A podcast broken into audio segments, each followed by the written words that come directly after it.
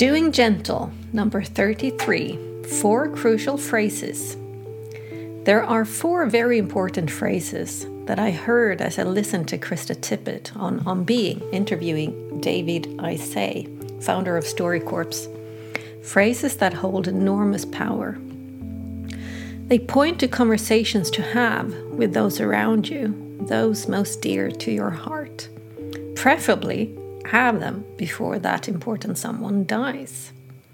The phrases are the following Thank you, I love you, forgive me, I forgive you. When these phrases are spoken with conviction, true conviction, into the world, something shifts.